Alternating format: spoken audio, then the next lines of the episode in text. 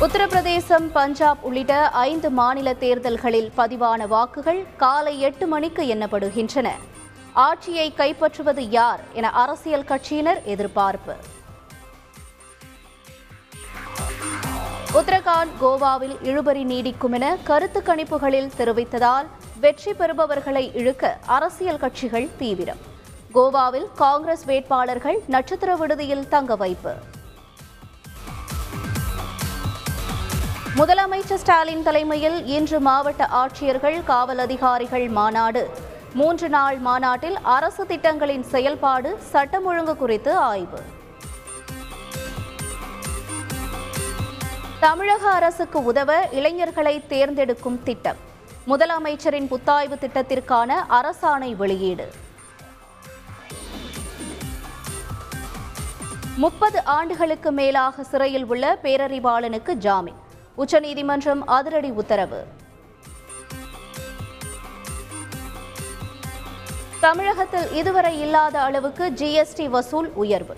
இரண்டாயிரத்து இருபத்தி ஒன்றாம் ஆண்டில் தொன்னூற்று மூன்றாயிரம் கோடி ரூபாய் பதிவுத்துறையில் மட்டும் பன்னிரெண்டாயிரத்து நானூறு கோடி ரூபாய் வசூல் என்றும் தகவல். கஞ்சா கடத்திய ஐந்து வடமாநில இளைஞர்கள் கைது ஒன்பது கிலோ கஞ்சா மற்றும் ஒரு கிலோ போதை சாக்லேட் பறிமுதல்.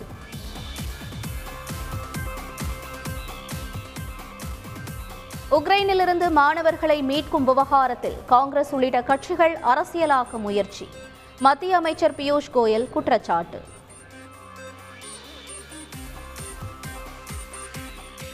இந்திய மருத்துவ மாணவர்கள் விரும்பினால் தங்கள் படிப்பை ஹங்கேரியில் தொடரலாம். பிரதமர் மோடியிடம் ஹங்கேரிய பிரதமர் உறுதியளித்திருப்பதாக தகவல்.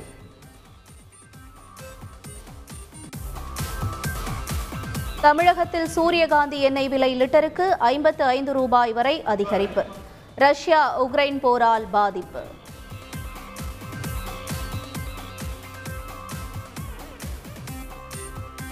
நடிகர் சூர்யா நடித்துள்ள எதற்கும் துணிந்தவன் படம் வெளியானது. ரசிகர்கள் கொண்டாட்டம்.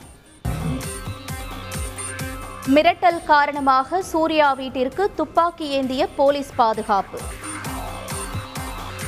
இரண்டு ஆண்டுகளுக்கு பிறகு மதுரை சித்திரை திருவிழாவில் பக்தர்களுக்கு அனுமதி. ஏப்ரல் பதினாறாம் தேதி வைகையில் எழுந்தருளுகிறார் கள்ளழகர்.